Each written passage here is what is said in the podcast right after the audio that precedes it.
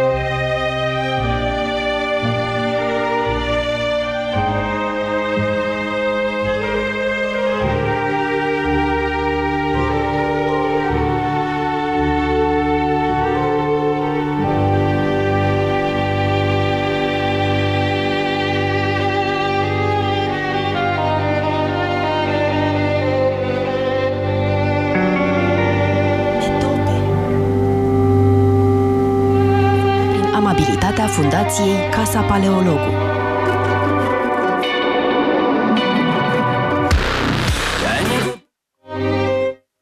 Bine v-am uh, regăsit în uh, emisiunea Metope. Uh, Astăzi îl am ca invitat pe Ciprian Necula și vom vorbi despre istoria romilor. Ciprian Necula predă, are un doctorat în sociologie, evident pe această temă și o să-l rog să ne spună exact despre ce e vorba și în plus de asta prezidează activitățile unei um, fundații Roma Education Fund. Deci vreau să vorbim despre sumedenie de subiecte, și anume istoria romilor, foarte rapid, da, câteva elemente importante, apoi ce face Roma Education Fund, ce ați făcut la doctorat, cine v-a fost mentor, lucruri de, de acest gen. Și aș vrea totodată să menționez că săptămâna viitoare, pe 19, o să găzduim la Casa Paleologu proiectarea unui film uh, istoric uh, retrasând uh, destinele unor robi uh, romi uh, în secolul XIX. Uh, da, sunt, uh, e foarte impresionant acest uh, film. Întâi vom face o prezentare numai la noi, apoi, uh, desigur, vom merge și în alte locuri unde încape mai multă uh, lume. Uh, mulțumesc că ați acceptat uh, invitația. Și, mulțumesc mult și cu ce să începem? Cu filmul, cu doctoratul, cu Roma Education Fund sau cu istoria romilor în general? Uh, ah, acum e dificil să aleg eu cu ce să începem, dar uh, aș începe cu filmul, pentru că cred că asta a generat cumva întâlnirea noastră și vă mulțumesc mult că ați reacționat în felul în care ați reacționat la uh, acest film. Este, fapt, un film audio uh, și uh, Tomaș îl numește uh, Dragoș Mușat, uh, cunoscut ca Tetelul, uh, cel care a realizat această colecție Ochii Minții se cheamă și a avut un episod, uh, a început cu un episod, acum sunt uh, la al doilea și urmează și al treilea, despre istoria romilor. Ei și-au propus să uh, aducă cumva uh, pentru ascultători, cei care ascultă în mijloace de transport, în, uh, eu știu, uh, când gătesc, când fac orice altceva, să asculte ceva în căști, uh, într-un fel foarte creativ. E un film uh, audio superb și a început în mod evident, căci așa Cam începe și trist, istoria romilor. Cam trist. Uh, povestea e tristă, Da, da, uh, dar da, adevărată. Da, da, adevărată și sunt uh, multe istorii de acest gen. Uh, uh, sigur, uh, a contat mult și uh, cum poveștile au fost selectate cu sprijinul colegului meu, Val Negoi, care este uh, doctor în istorie și a furnizat materiale necesare. El e foarte bine documentat. Uh, nu sunt uh, ficțiuni acolo, ci realități uh, sociopolitice dintr-o perioadă pe care nu o cunoaștem. Și ăsta a fost scopul. Sunt anumite elemente în trecutul nostru comun, ca cetățeni români, astăzi, care trebuie cunoscute pentru că fac parte din istoria noastră. Și ce relevanță au ele astăzi? Păi cred că mare. Pentru că uh, fiecare purtăm în noi un fel de istorie. Uh, o legătură cu, uh, cu strămoșii uh, noștri, în cazul nostru cu atât mai mult și uh, cunoscută. Dar uh, eu am putut să merg înainte de uh, a avea instrumente de cercetării trei generații, patru generații înapoi. Nu mai mă arăta. Pentru că se pierdea, dar bunica nu mai știa despre străbunica ei și nu știa pentru că n-a cunoscut-o, n-a avut interacțiuni, n-a avut discuții în familie. Dar oricum, uh, haosul stării civile uh, afectează pe toată lumea în România, adică foarte puține familii reușesc să stabilească un arbore genealogic pe mai multe secole. Absolut. Uh, și în orice arbore genealogic, inclusiv al nostru, există găuri. Și asta se datorează haosului administrativ românesc, care are mai multe cauze, nu vorbim acum despre el, dar nu mă miră că nu reușit să mergeți dincolo de a patra sau a cincea generație. Și dacă ar fi asta singurul haos, cred că sunt multe altele suprapuse și în felul ăsta avem uh, de multe ori o istorie povestită și alte ori ignorată. Uh, subiectul despre sclavia sau robia uh, romilor și sau discuție în sine, pentru că de foarte multe ori am auzit, stai să stai, că nu am avut sclavie, am avut robie și mi se pare, da, e o chestiune de, de uh, originea, uh, să zic așa, cuvântului, una slavă, alta latină, dar în esență înseamnă cam același lucru. Condiția socială de uh, sclav sau rob uh, era cam aceeași.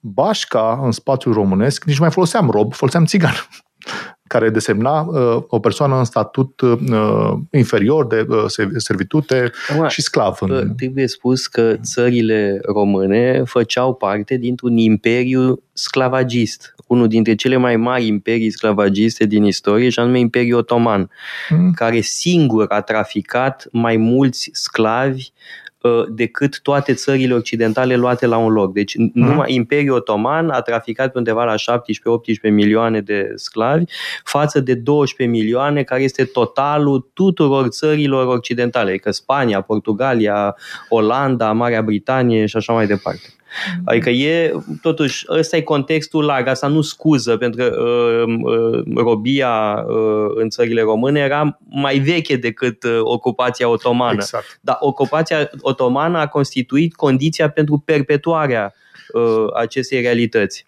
Da, nu numai din perspectiva asta, cred că și economic uh, uh, sclavii sau robii uh, erau extrem de utili ca rom, uh, principatele uh, române să supraviețuiască, pentru că contribuiau cu resurse necesare ca uh, țara să uh, dea mai departe taxele impuse de către Imperiul Otoman.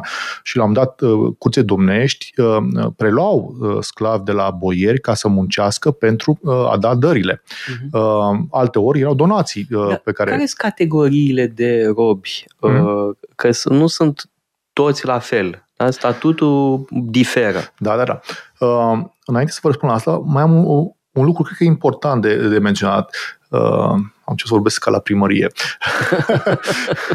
da. Uh, sclavi, romii au fost sclavi doar în Principatele Române. Nicăieri în altă parte.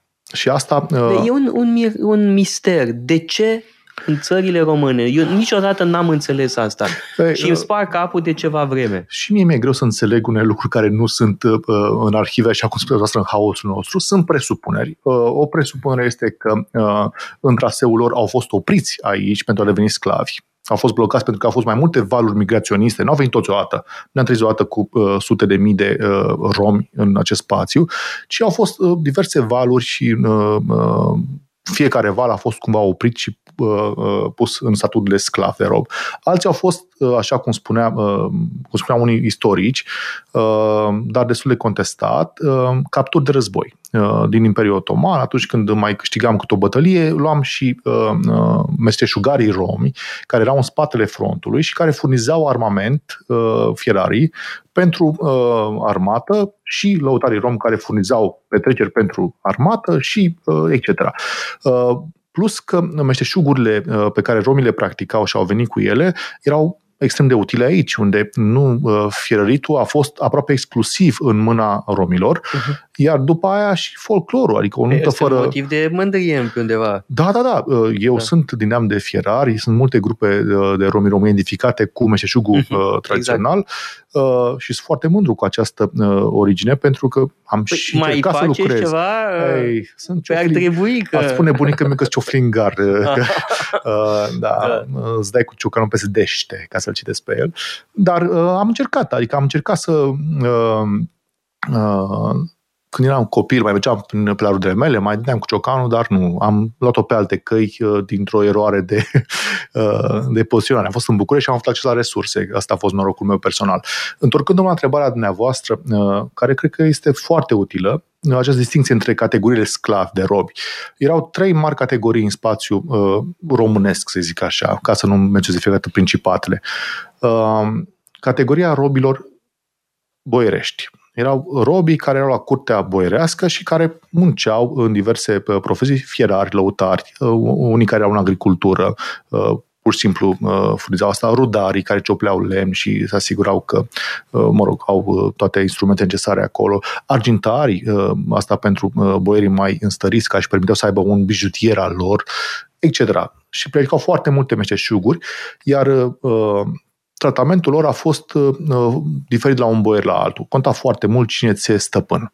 Unii erau foarte violenți, Dar alții e, din potrivă. interesant totuși că e vorba de o specializare pe meserii. Da. Ceea ce e foarte diferit de sclavia negrilor în Statele Unite, unde nu ai această specializare pe meserii, ci uh, munca pe plantație. Da. Pe când aici uh, pare să că e vorba și de, mă rog, probabil nu întotdeauna, da, de exploatarea unui talent unui, unui, uh, da. unui know-how, unui savoir-faire. Absolut. Uh, pentru că bănuiesc eu că uh, țăranul român ocupa acest spațiu, uh, era exploatat uh, uh, pentru munca agricolă, deci nu puteau decât să mai aducă un supliment de forță de muncă, dar calificarea acestor oameni era în alte domenii. Uh, și atunci s-a profitat cumva de uh, know-how-ul lor, de uh, unii spun că au adus chiar din India anumite tehnici, uh, s-au perpetuat la o generație la alta, de cum să lucrezi metalul, de exemplu, cum să-l faci oțelul cât mai bun. De altfel, uh, uh, vorbeam acum câțiva ani cu primarul din Toflea, Galați, care e o comunitate de romi, destul de așa foarte mândri cu istoria lor. În comunism era un articol într-un ziar, cel mai bun oțel din lume. Japonia, Germania, Toflea. Deci, uh, ei știau să prelucreze, aveau metode uh, și, mă rog, uh, să aducă oțelul la cea mai bună calitate. Sigur că a fost folosit acest skill și era destul de căutat, pentru că de la sapa de lemn la sapa de fier e o tranziție necesară pentru a avea beneficii în agricultură, nu? Bun, deci avem această categorie de romi boierești la curtea boierilor, împărțiți pe grupe de meșteșuguri. Apropo, noi am divizat și subculturi diferite. Uh, eu fiind din am de fierari, de foarte multe ori uh, îmi definesc cultura altfel decât o face un căldărar. Și asta pentru că am avut interacțiuni sporadice și aproape deloc. Timp de 5 secole cât a durat sclavia în România. Am putea să menționăm asta, a început în secolul XIV, 1385, e primul document, prima testare uh, documentară a sclaviei romilor, care reconfirmă un act de donație făcut cam cu 30 de ani în urmă. Deci, ceva mai devreme, la jumătatea secolului XIV, uh, deja aveam sclavie aici. Uh, a doua categorie sunt romii uh, mănăstirești, cei care au servit la mănăstiri și se pare că a fost cea mai asuprită categorie din relatările și analize pe care le-au făcut istoricii pe textele de epocă. Erau abuzuri multiple și ele sunt cumva menționate în diverse plângeri, uh, procese, uh, documente. Deci, evident, e foarte ciudat. Călători străini da, care foarte, menționau asta. Foarte ciudat această... Da, e un paradox pentru că uh, cuvântul țigan vine de la eretic, uh, păgân. Uh, bun, romii care au devenit, uh, mă rog, robi aici, ei au fost creștinați au devenit creștini ortodoxi. Și atunci, dacă diferențierea era pe criteriul ăsta, eu sunt uh, creștin, tu nu ești creștin, deci ești inferior, ești păgân, ești străin, ești de departe, în momentul în care deveni, devii creștin ortodox, am aceeași religie cu tine, atunci trebuie să avem o, uh, altfel, un altfel de raport. Nu s-a întâmplat asta cu sclavii romi, ei au devenit ortodoxi uh, și uh, supuși uh, la modul cel mai uh, violent posibil în istoria, încă o dată relatată uh, destul de obiectiv. Trebuie să luăm o scurtă pauză publicitară și revenim în emisiune. Metope emisiune realizată prin amabilitatea Fundației Casa Paleologu. Nu așa de... A fost un imperiu sclavagist, de acord. Am revenit în direct în emisiunea Metope cu uh, Ciprian uh, Necula uh, și vorbeam despre categoriile de robi romi. Întâi am vorbit despre robii din... Boierești am zis Da, boierești, da, din, de pe proprietățile unor boieri, apoi robii din mănăstiri sau robi ai mănăstirilor și în sfârșit categoria privilegiată, cum ar veni, a robilor domnești, Absolut. care o duceau cel mai bine. Da. De ce? Uh, pentru că erau relativ liberi. Uh, sunt cei care au fost percepuți ulterior ca nomazi sau semi-nomazi, sunt uh, cei care își practicau meșteșuguri de tot felul, în special căldărarii, cei care făceau ceva foarte util nouă, chiar și astăzi, cazam de țuică, și aveau piață serioasă, nu numai, și alte meșteșuguri, erau și cei care căutau în albile râului aur, deci mineri, să zicem așa, care au fost și numiți rudari, unii dintre ei, alții au fost la boier, unii au fost la domnitor. În fine, dar ei aveau o obligație, o dată pe an, să vină la curtea domnească cu un uh, presetat, uh, cu o presetată cantitate de aur. Deci trebuia să-și plătească cumva uh, libertatea asta prin munca lor și să uh, meargă ulterior la uh, domnitor să dea uh, uh, taxa. Uh, acum, privilegiați pentru că ei dacă mergeau pe spațiul unui boier, pe mașina unui boier, boierul acela trebuie să-l ofere cazare, că nu prea te luai de bunul domitorului să zici nu plecați de aici. În mod evident. Și a avut un rol foarte util și uh, a popularizat folclorul românesc.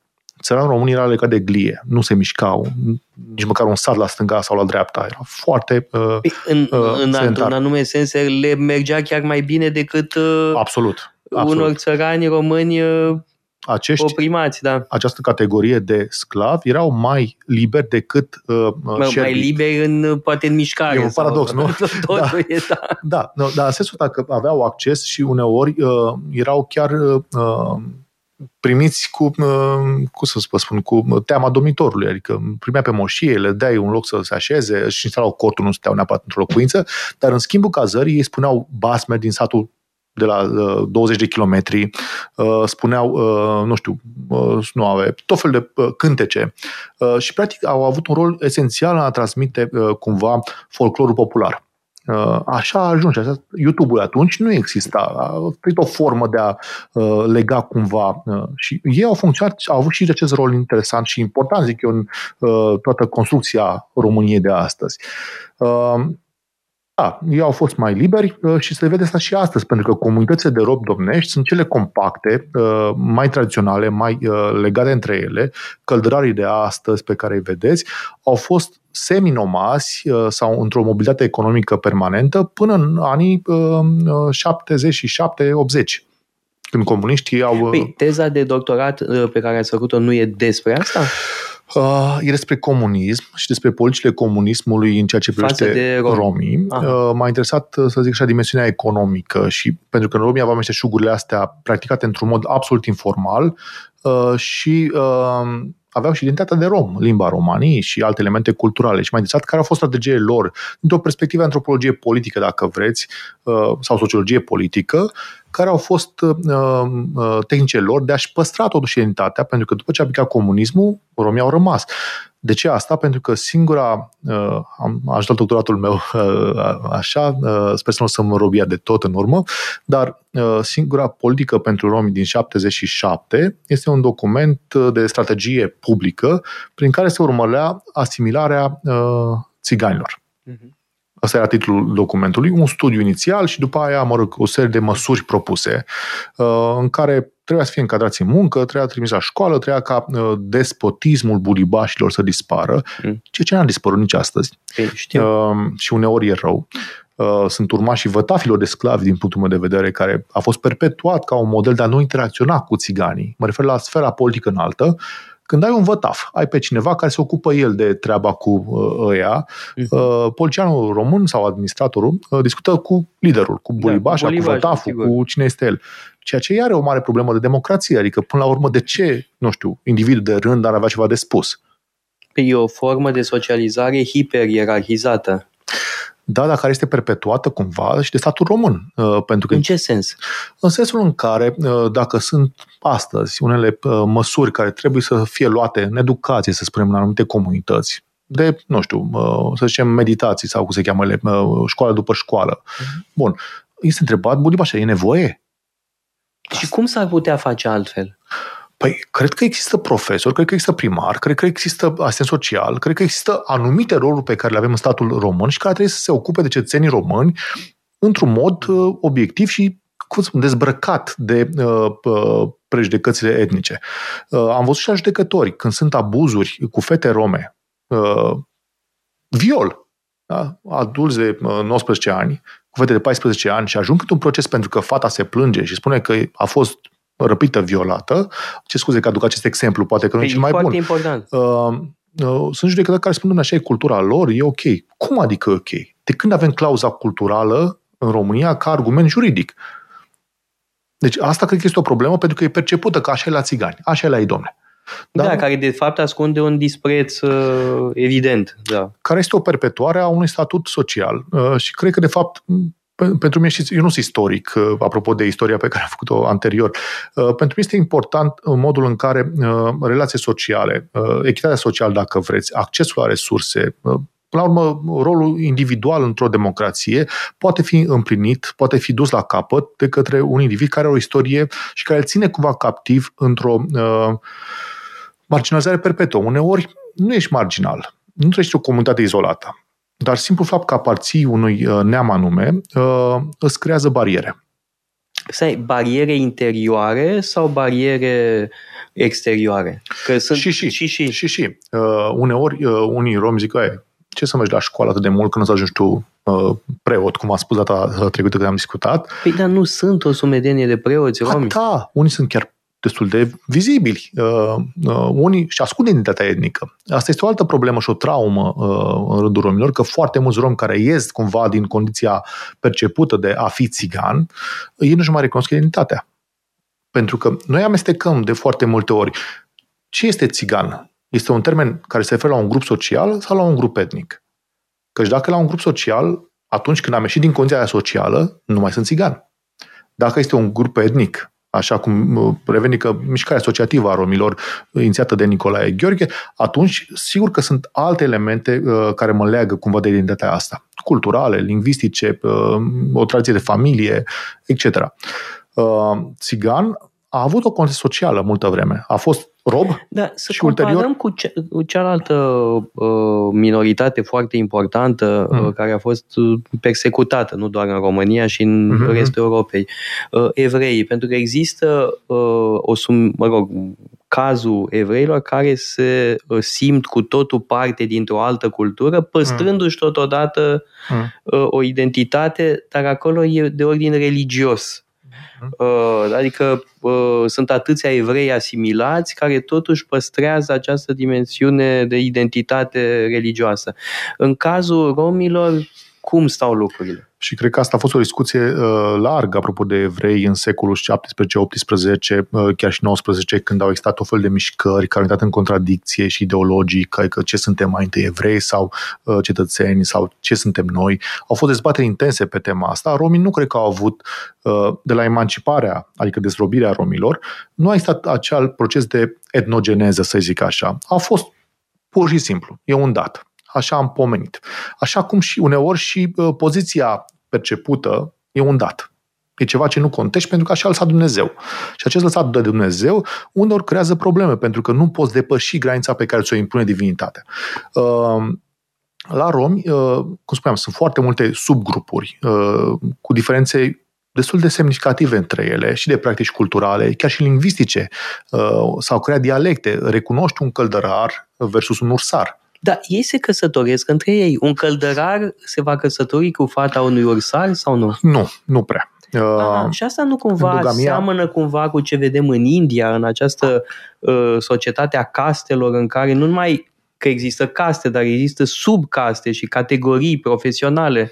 Ba da, uh, există o întreagă discuție și despre, uh, din această perspectivă. Seamănă cumva cu sistemul de caste indian, modul în care comunitatea romilor este organizat intern Uh, și uh, răspunsul, să zic așa, celor care au cercetat este că nu. Uh, și nu pentru că... Uh, deși... Sau nu în întregime, sau doar puțin, sau, Sigur sau că, deloc, nu știu. Uh, criteriile de căsătorie, uh, mă rog, astea cu iubirea au apărut ceva mai târziu în uh, viața noastră. Uh, până de mult erau altele. Uh, respectiv, de Apartenența simplu, la același mediu. Da. Sau starea economică, statutul social uh, uh, și uh, tipul ăsta de așa. Pentru că existau diferențe în cazul în care se, s-ar fi căsătorit cineva dintr-un uh, neam sărac, să zicem, cu uh, un boier, uh, ar fi fost o problemă de, uh, de percepție pe tot parcursul vieții tu ai venit săracă, bun, și Topărceanu cred că avea o poezie pe asta foarte, uh, cred că divorțul uh, sau ceva, sau jurul divorț se cheamă. În fine, uh, deci revenind cumva la, uh, la discuția noastră, da, există aceste diferențe și uneori sunt uh, uh, foarte vizibile. Dar interacțiunea, ea există, se recunosc ca romi vorbesc aceeași limbă, chiar dacă unele uh, cuvinte sunt diferite, fie sunt neologisme, fie uh, au altă structură gramaticală care a fost preluată de la majoritari și mm. inserată cumva în limba da, română. Sunt curios, există animozități între mm. aceste subgrupuri, așa cum între români există da. animozități. Uh, la rom nu știu dacă există, așa cum există bancul cu moldovean. Bun, acolo vorbim de uh, regiuni uh, da, da, mari. Da, da, da, da.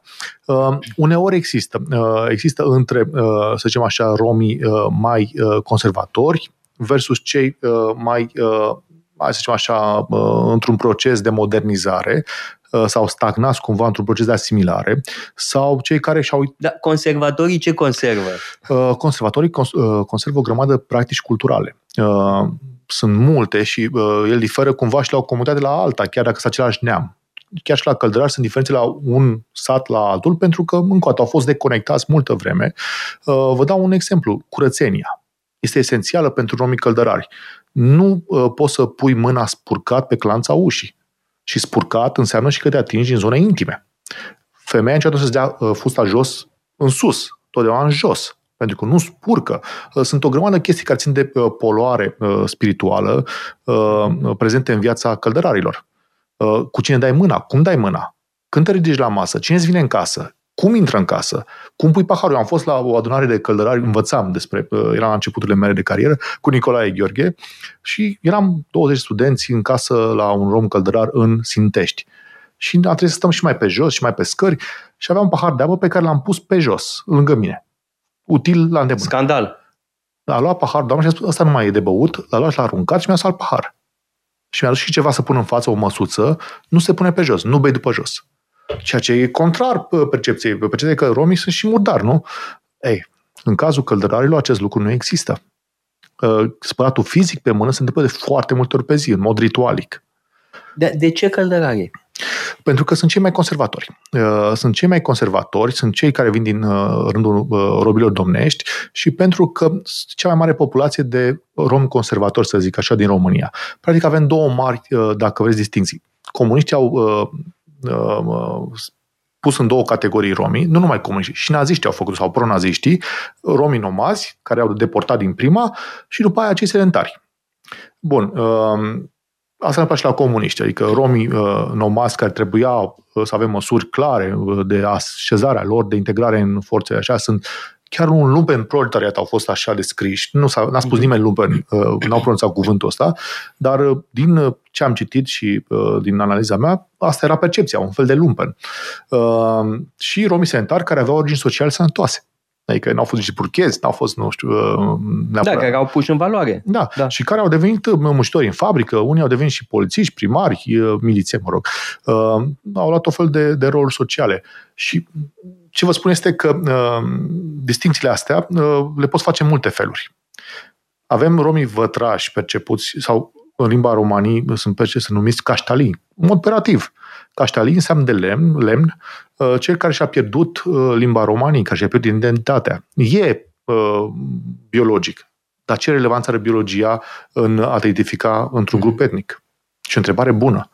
A, deci există această percepție, da? Uh, romii care și-au pierdut uh, tradiția. Identitatea, limba uh-huh. și care, sigur că au aceeași origine ca ceilalți, dar uh, ei nu sunt... Da, uh... și care ar fi romii progresiști, între ghilimele, glumesc, nu? Există, există și această dimensiune. Romii progresiști sunt activiștii romi. Uh, cei care au trecut da, prin diverse școli de gândire. ei față de tradiții? Pentru că dacă sunt... Uh, mă rog, termenul activism mie nu prea îmi place oricum. Da, în fine, da, da, înțeleg, înțeleg ce istoria lui. Da. Dar atunci, uh, ei cum se situează față de tradiții? Că ar trebui să vrea să le prezerve, nu? Nu, le contestă. Adică uh, și eu, uh, și eu și alți colegi de-ai mei și unii chiar mai uh, uh, agresiv, aș spune, ne-am poziționat împotriva căsătorii timpurii.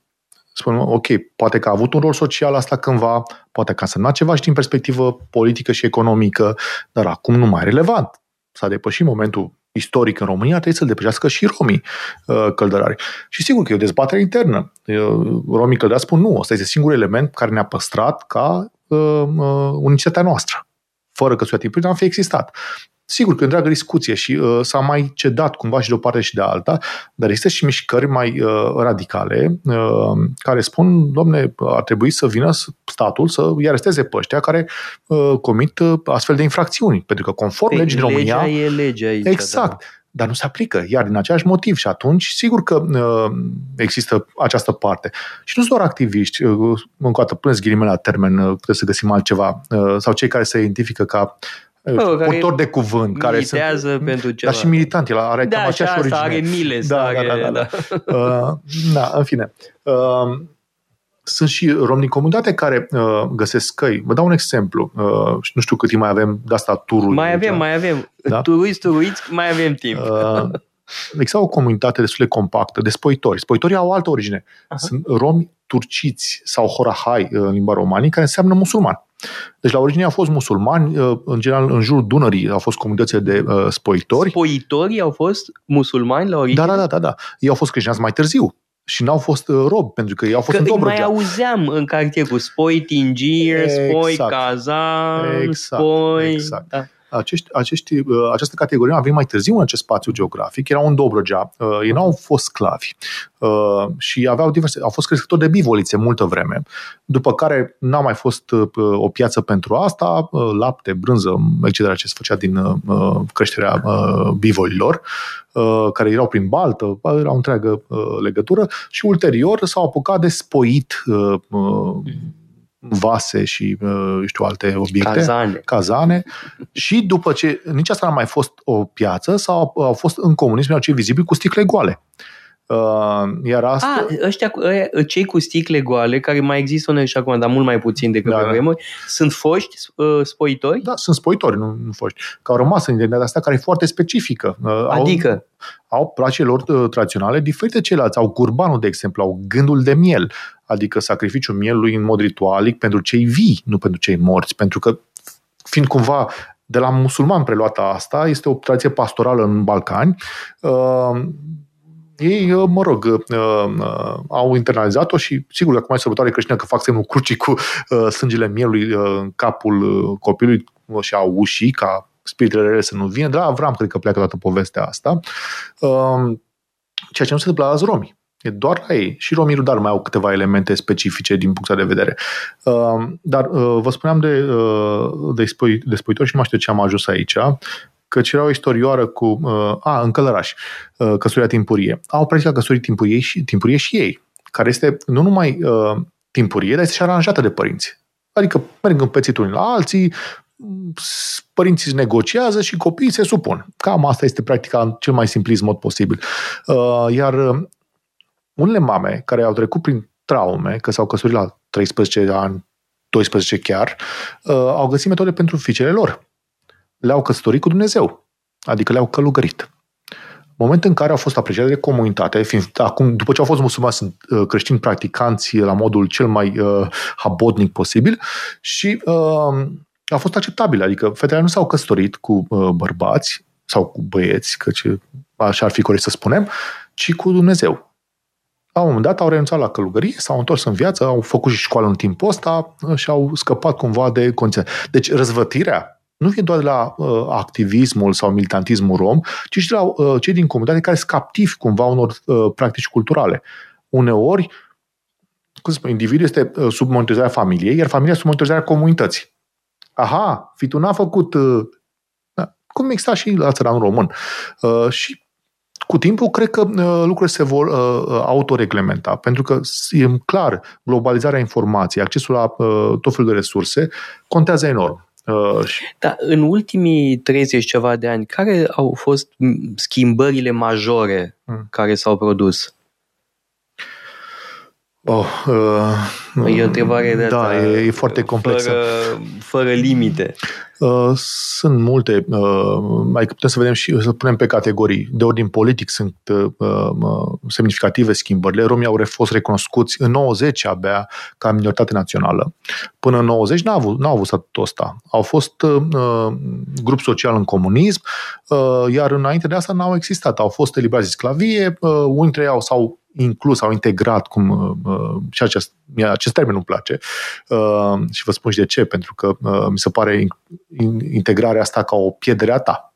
Uh, e un fel de asimilare într-un alt ton. Uh, acum folosim incluziune, Comisia Europeană folosește asta pentru romi și asta e interesant. Poliție publice pentru romi s-au chemat emancipare și a fost făcută de alții la influența uh, vestului care a vrut să modernizeze România, n-a fost făcută pentru sclavi. A fost făcută pentru ca România să poată deveni un stat modern. Cu sclavi n-ar fi fost un stat modern. Uh, după care a fost uh, perioada eugenică și exterminarea, care iar a fost o influență mai din... târziu, Oleacă. Da, da, între uh, momentul 1856, când a avut loc ultimul act al desrobirii, Uh, și acest moment a fost o perioadă de haos. Nu s-a întâmplat nimic legat de romi, fiecare și-au găsit propriul destin, n-a existat o politică publică. Mai târziu uh, au apărut politice eugenice în secolul 20 la jumătate, da? A fost... Uh... Da, un moment, în perioada de după dezrobire, uh, în perioada mm. începuturilor României moderne, uh, poate că nu există, adică sigur nu există politici publice specific direcționate către romi, dar poate că există soluții care se adresau și lor, nu știu, mă gândesc la învățământul uh, profesional care era foarte mult susținut de Petre Carp, de da. pildă. Uh, acolo cred că poți vedea o punere în valoare a meseriilor. Da, uh, sigur că au fost câțiva uh, indivizi care și-au găsit soluțiile în tot felul de uh, politici publice care existau în acel moment. Dar asta a fost un succes, să zicem așa, individual. Uh-huh targetat pe, nu știu, situația unor fost sclavi care brusc devin oameni liberi și ce am zis s-au întors. Nu a existat. Uh, ba mai mult, în 1919, uh, când se forma România Mare, uh, a existat în Transilvania consultări publice cu diverse grupuri etnice de acolo care trebuia să susțină sau nu proiectul de România Mare. Și a existat, cam toate minoritățile din Transilvania au fost de acord cu proiectul, inclusiv romii, s-au întâlnit în mai multe rânduri, au fost vreo șase întâlniri locale în Transilvania cu diverse grupuri de romi care au susținut uh, proiectul România Mare și care au avut și revendicări.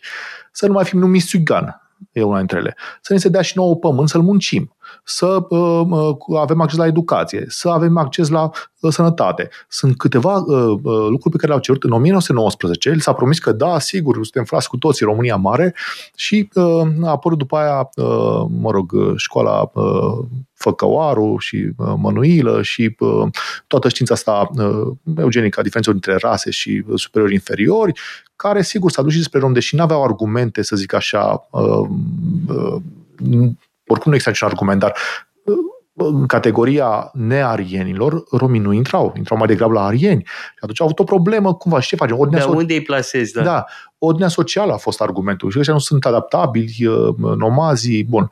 Și a urmat politica de exterminare a romilor. În comunism a fost asimilare. Cumva preluat de la uh, guvernul pronazist aceeași argumente. Diferența a fost de uh, uh, limbaj ceva mai toxic, parazit social, de exemplu, termenul de parazit social a apărut în documentul din 77 al Partidului Comunist Român, referitor la romi. Uh, bun, după care am avut integrare, după care incluziune. Asta, asta sunt poliție publice pentru romi. La niciuna dintre ele ne participă în romi. Păi și atunci care ar fi conceptul potrivit? Pentru? Pentru a depăși starea asta în care romii nu sunt cu adevărat parte din proiect. După 90 au început să... să adică cum să-i spunem? Nu integrare, nu, nu incluziune? Cum? No, cred că incluziune, termenul uh, pe care îl folosim acum, este probabil cel mai uh, adaptat uh, politicilor publice. Deși multe dintre uh, uh, politicile publice, în anumite dimensiuni, înseamnă asimilare, în alte dimensiuni înseamnă uh, pur și simplu ignorare și într-un înseamnă incluziune, în care facem un, creăm un spațiu în care poți afirma identitatea de rom, poți participa la viața cetății ca rom, ca cetățean egal. Adică ăsta ar fi de fapt idealul, nu? În care, da, eu sunt rom, acasă mănânc într-un fel, dansez într-un fel, am o cultură anume, vorbesc cu o limbă anume, dar în, în, în spațiul public devin cetățean unde am aceleași drepturi ca și dumneavoastră, unde îmi exercit aceleași drepturi și responsabilități ca și dumneavoastră. Asta e proiecția ideală, din punctul meu de vedere. Problema este că totdeauna această percepție a mă, că sunt, amă, da? a ținut romii cumva departe de aceste interacțiuni. Există câteva exemple de succes și nu știu dacă mai avem timp să le ratăm, dar nu e tot atât de negru eu cred că am evoluat enorm în, în, în cei 30 de ani. Cred că societatea românească a învățat o grămadă despre uh, rom, chiar dacă despre sclavie nu știm prea mult, că nu învățăm nicăieri, dar ea a existat și e accesibil acum un, în internet ușor, doar dacă ești curios, e ușor să găsești. Uh, și mi se pare că am evoluat cumva. Sigur, și Uniunea Europeană a contat enorm la evoluția individului rom, care și-a găsit resursa Uh, nu știu, la Căpșuni în Spania. Eu am văzut asta în Sadova, unde trăiau sub pământ în Bordee încă, în anii 2002-2003 uh, și am vizitat, uh, am văzut scene oribile, copii mușcați de față șobolani. Oamenii au fost la muncă în Spania la cules de căpșuni, s-au întors și au construit case din Becea. Au, au au făcut un pas înainte. Dar a fost strategie individuală. Din păcate, strategiile și politicile guvernului României rămân un eșec, uh, rămân un gar vopsit.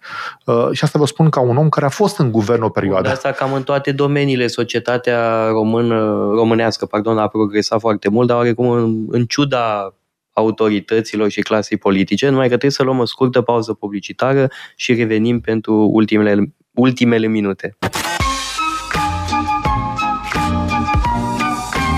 Metope, emisiune realizată prin amabilitatea Fundației Casa Paleologu. Am uh, revenit în direct în emisiunea uh, Metope împreună cu Ciprian Necula. Vorbeam uh, despre istoria uh, romilor, uh, problema asta legată de integrare, asimilare, incluziune, ce mai uh, Emancipare. potrivit. Eu cred că am rămas totuși la emancipare, adică uh, multe din uh, comunitățile de rom sunt încă captive uh, unor practici care au existat în momentul dezrobirii. Avem încă comunități izolate, uh, se numesc țigănii în mod popular, unde primarii nici măcar nu se gândesc să facă vreo investiție, adică ca și cum nu e a lor. Uh, de ce? Pentru că așa a fost întotdeauna. Adică, bun. Și au și această chestiune politică. Dacă investesc cumva la ăia, nu cumva pierd voturile de la ăia la alții o aberație cât casa. Dar există în studiile da, pe, pe care... de altă parte se negociază voturile cu Bulibașa. Da, dar beneficiarul este Bulibașa, care acum este politician la un partid politic rom. întâmplare de la alegerile prezidențiale din 2009, mm. nu știu dacă e adevărată, dar e atât de frumoasă că mi-aș dori cumva să fie adevărată. Și anume, ă, o comunitate de romi, undeva din județul Dâmbovița, cred, a negociat cu ambele tabere, și cu tabăra Băsescu și cu tabăra Joana. Și au promis fiecăruia voturile comunității și în ziua voturilor s-au ținut de promisiune și au votat pe amândoi. Și și cu altul, da. Povestea e superbă. Nu știu dacă e adevărată, dar mi-ar plăcea să fie adevărată. Chiar ar merita uh, o asemenea lecție clasa politică. Am auzit-o și eu și uh, acum dacă avem două surse, dar e totuși un zvon uh, pe care Eu mi-aș dori să fie adevărată, că văzut... e, e foarte tare. Da, da. Uh, uh, apropo de uh, adevăruri, uh, am mai stat o practică politică uh, mărșava, spune, în care uh, un politician care era și rom de acolo s-a dus la preotul din sat, unde au o comunitate de romi, și a spus care votează cu oponentul să facă, să dreagă, să se întâmple. Cu uh, preotul cu patrafirul în capul uh, celui care făcea comita blestemul, filmat și trimis în comunitate pe CD-uri. Nu exista atunci uh, alt suport. Uh, oamenii curioși s-au uitat pe cei care așa și au văzut blestemul, uh, a ajuns și în media, uh, am dezbătut și la televiziune subiectul acesta și oamenii de acolo cel care a fost blestemat a obținut zero voturi, chiar dacă cel care a comis blestemul s-a dus înapoi la biserică și a zis îmi cer scuze, nu mai e blestem, să se ridice blestem, nu mai am mai contat. Uh, pentru că oamenii au fost captați de uh, tehnica asta. Incredibil. Uh, manipulări sunt multiple, de la cele economice, de la uh, Sarsana, de la ajutor social care poate fi tăiat oricând de către un primar, de la venitul mic garantat, scuzați-mă ca să fiu mai precis, uh, sunt tehnici de manipulare grosolane, inclusiv ajutorul de urgență. Există această acest privilegiu pentru primar să dea la anumite familii ajutor de urgență în caz de nevoie, se întâmplă, nu știu, ceva. Uh, și ei folosesc asta în campania electorală când dau ajutor de urgență la toți uh, ca să cumpere uh, voturi. Uh, toate astea sunt cu sprijinul polițienilor romi nu sunt independente. De ce Băsescu l-am dat să am cuscrit cu Bercea Mondială, nu? Uh, faimoasă, în cuscriere și cu scandal uh, imens, uh, mai multe rânduri. Dar a existat asta ca practică și, din păcate, comunitatea romilor, în ansamblu ei, e deconectată la cetățenie. E doar un reprezentant al lor, care vorbește cu polceanul care ar trebui să facă campanie și acolo. Eu vreau să mă convingă pe mine orice polcean să-l votez, dar să pot să pun întrebări. Am văzut asta la răsel. Deci, ca să rezumăm, care ar fi principalele probleme pe care cu toții ar trebui să ne concentrăm?